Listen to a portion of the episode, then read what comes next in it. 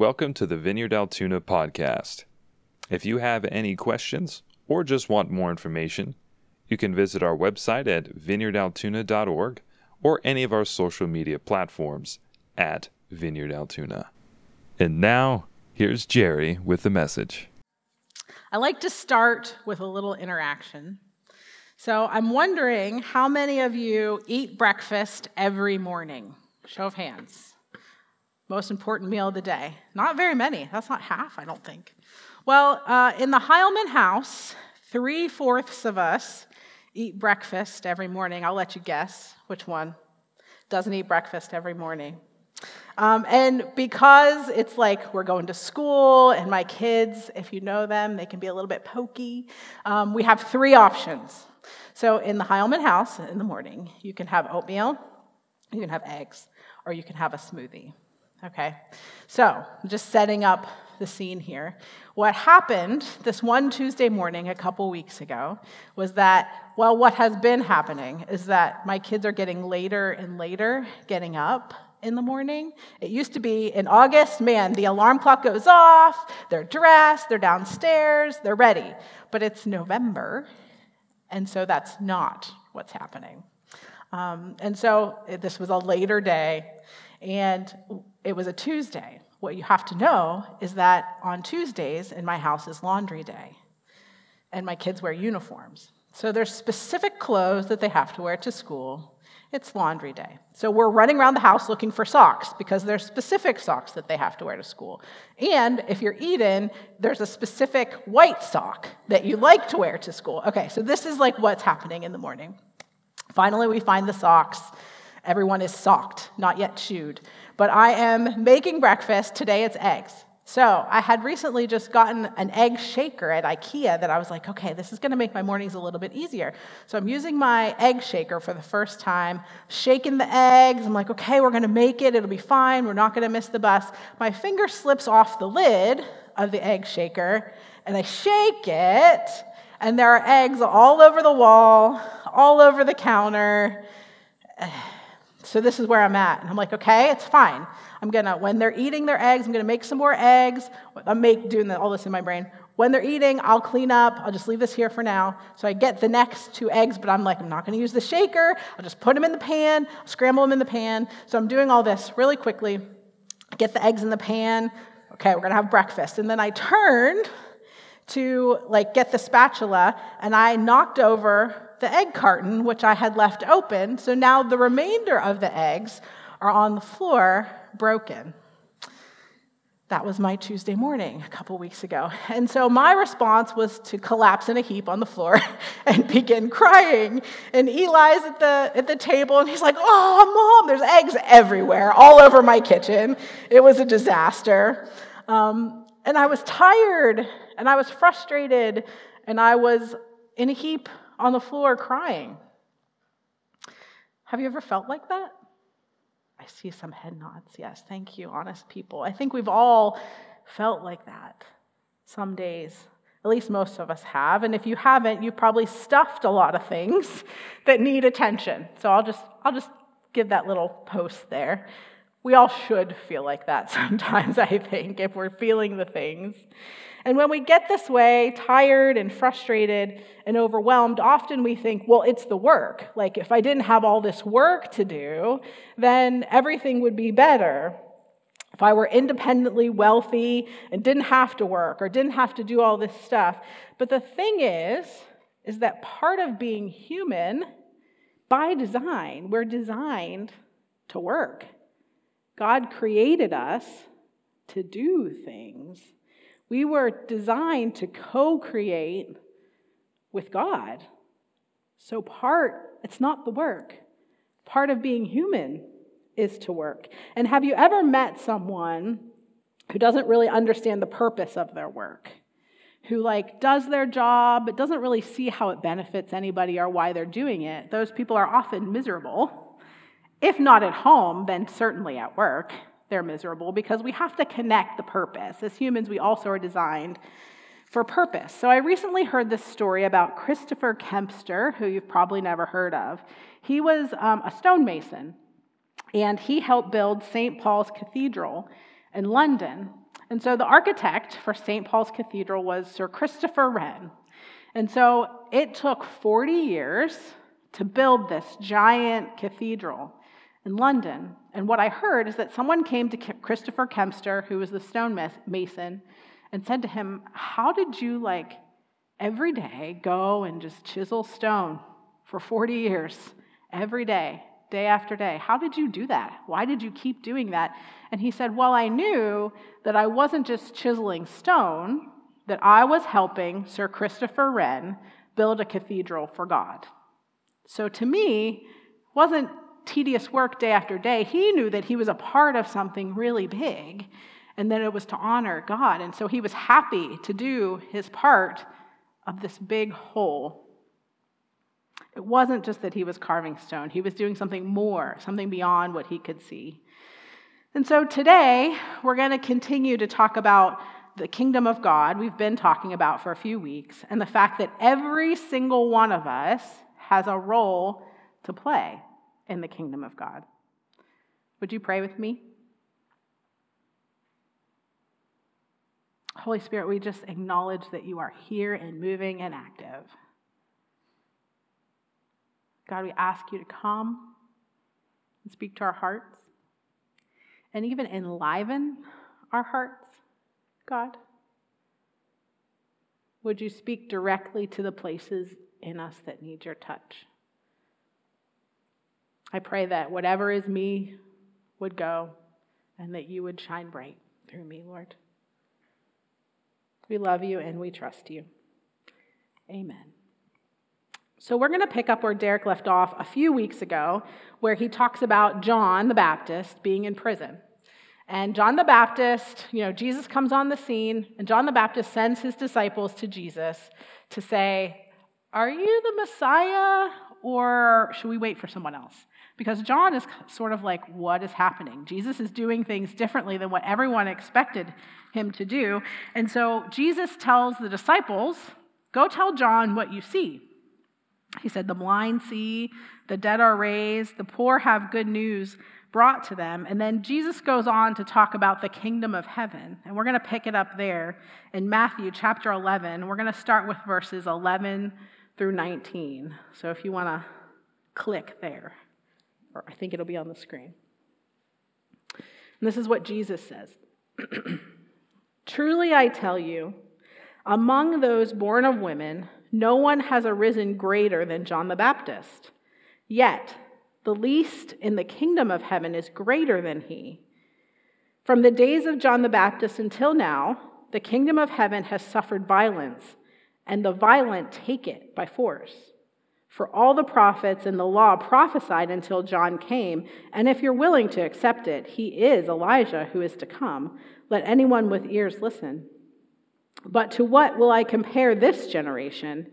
It's like children sitting in the marketplace and calling to one another, We played the flute for you, and you did not dance. We wailed, and you did not mourn. For John came neither eating nor drinking, and they say he has a demon. The Son of Man came eating and drinking, and they say, Look, a glutton and a drunkard, a friend of tax collectors and sinners. Yet wisdom is vindicated by her deeds. So here's Jesus saying, John the Baptist was pretty great, right?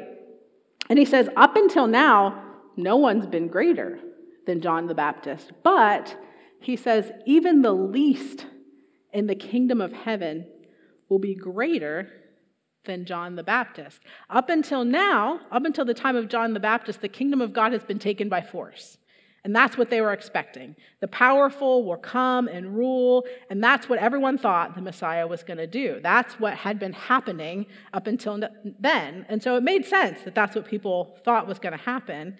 And he says, if you're willing to believe it, John the Baptist really is the one who was coming to prepare the way for Messiah. He'd been setting the stage. But then at the ver- end of verse 11, he says, Yet the least in the kingdom of heaven is greater than him.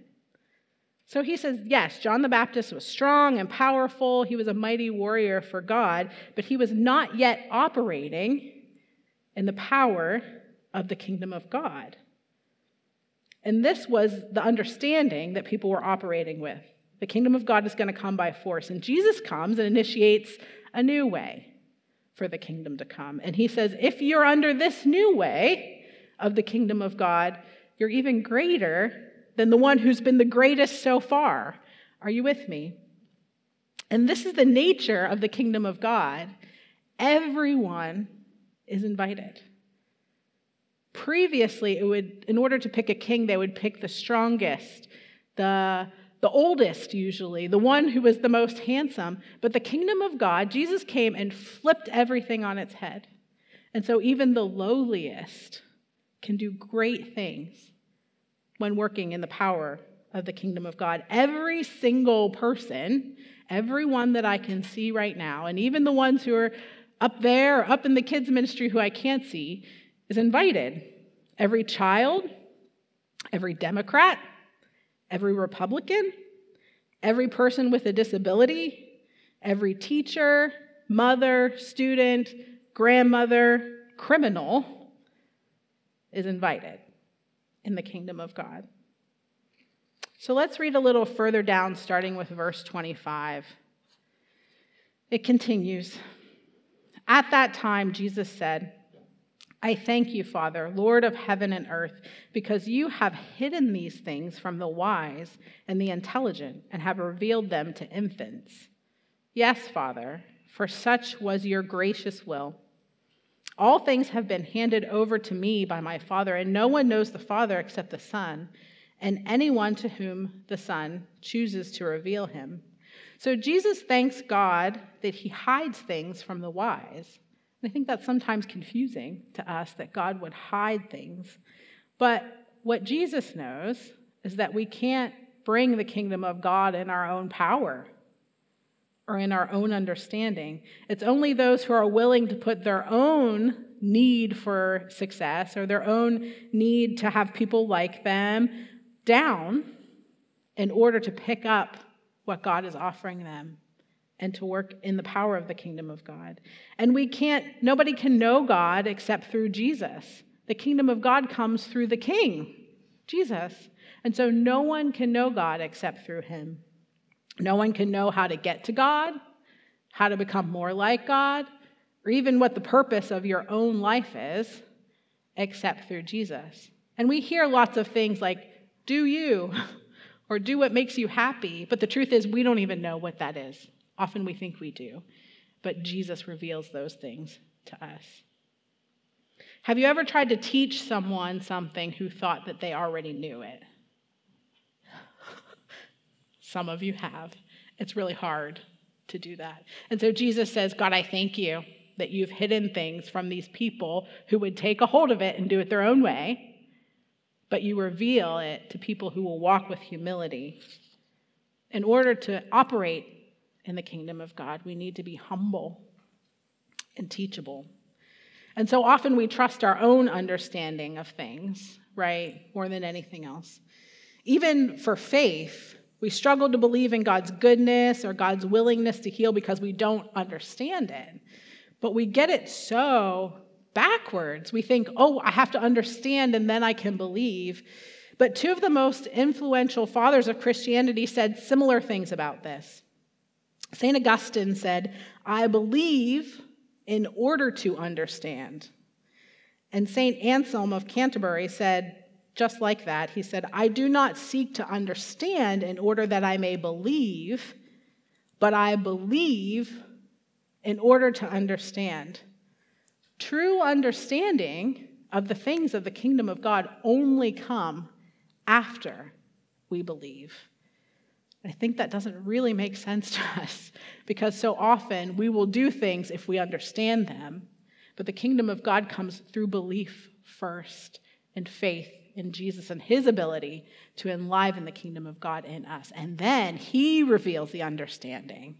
It's not a natural way of learning things. God reveals truth to us. We can't get it on our own. We need to be willing to trust in what he says is true more than what we understand. And that can be really hard for us. The kingdom of God casts a wide net, and everyone is invited but God doesn't force us. He doesn't force his ways on us. He gives us free will.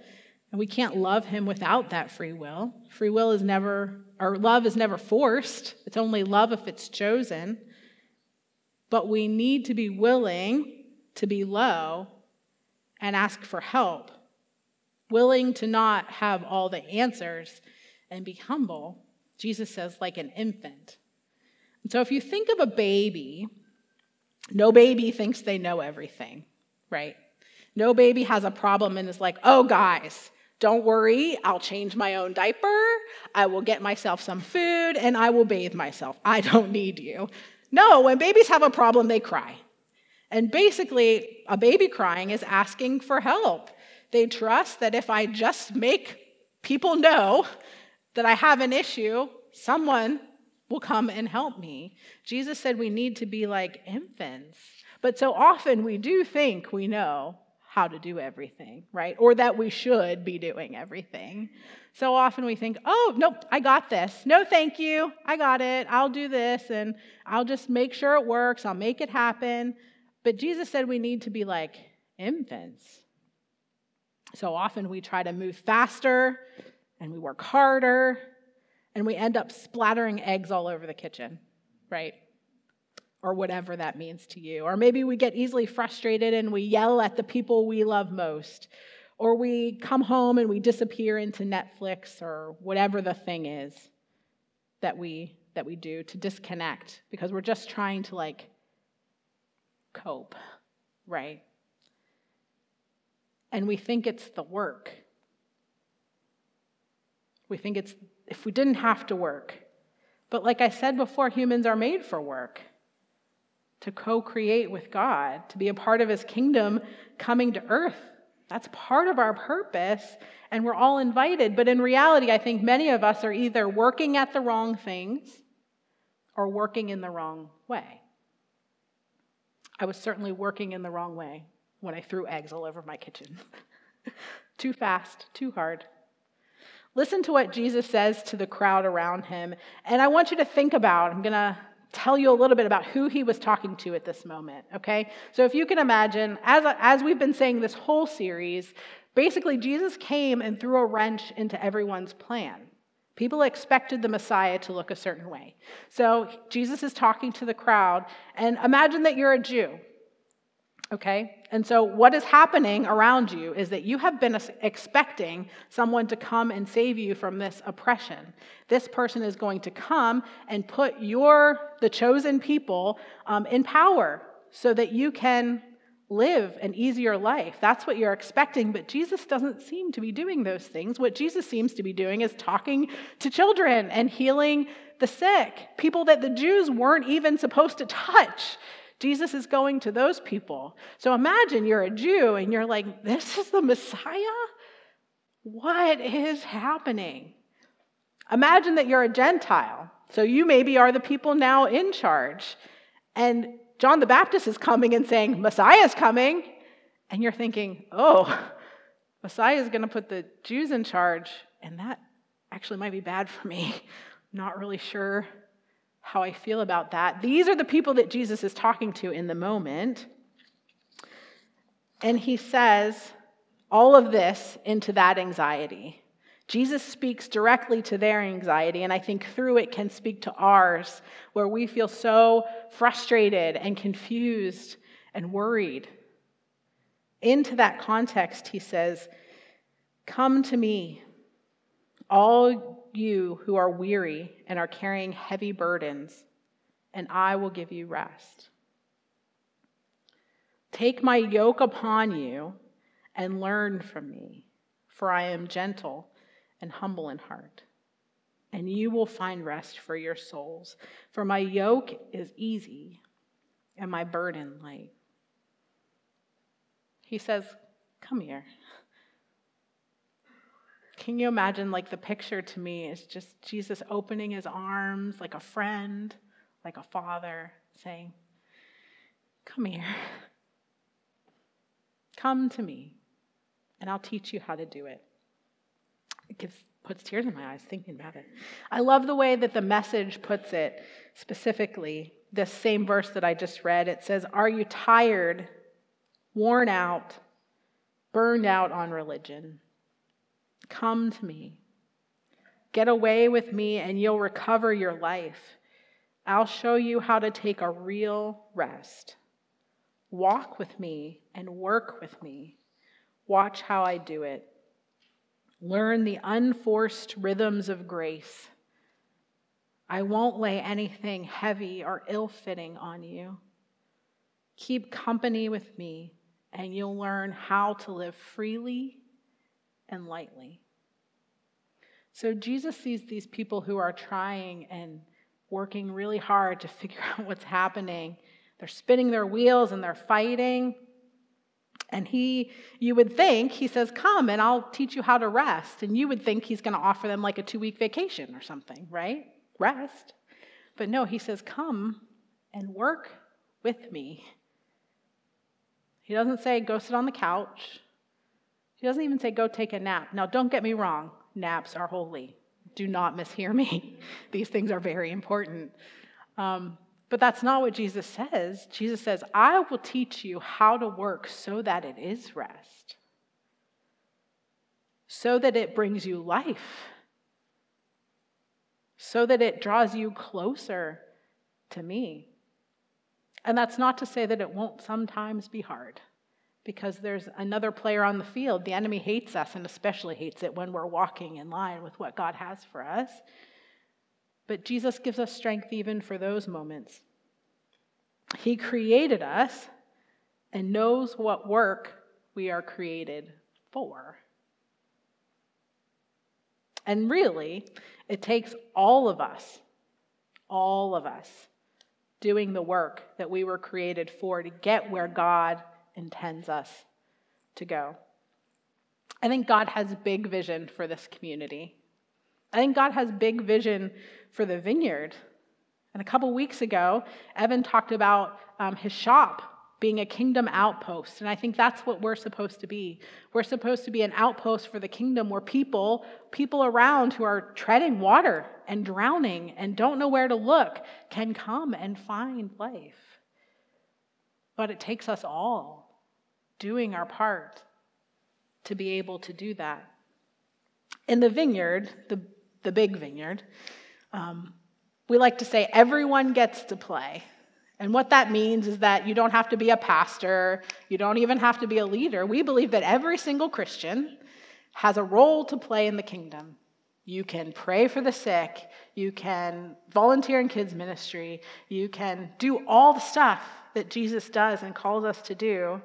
Um, we're all invited, every one of us. But I would say that in order to get where God has called us to go, everyone has to play. We need you, we need each other. Following Jesus is not a spectator sport, it's just not. And there's something in the work of co creating with God that transforms who we are.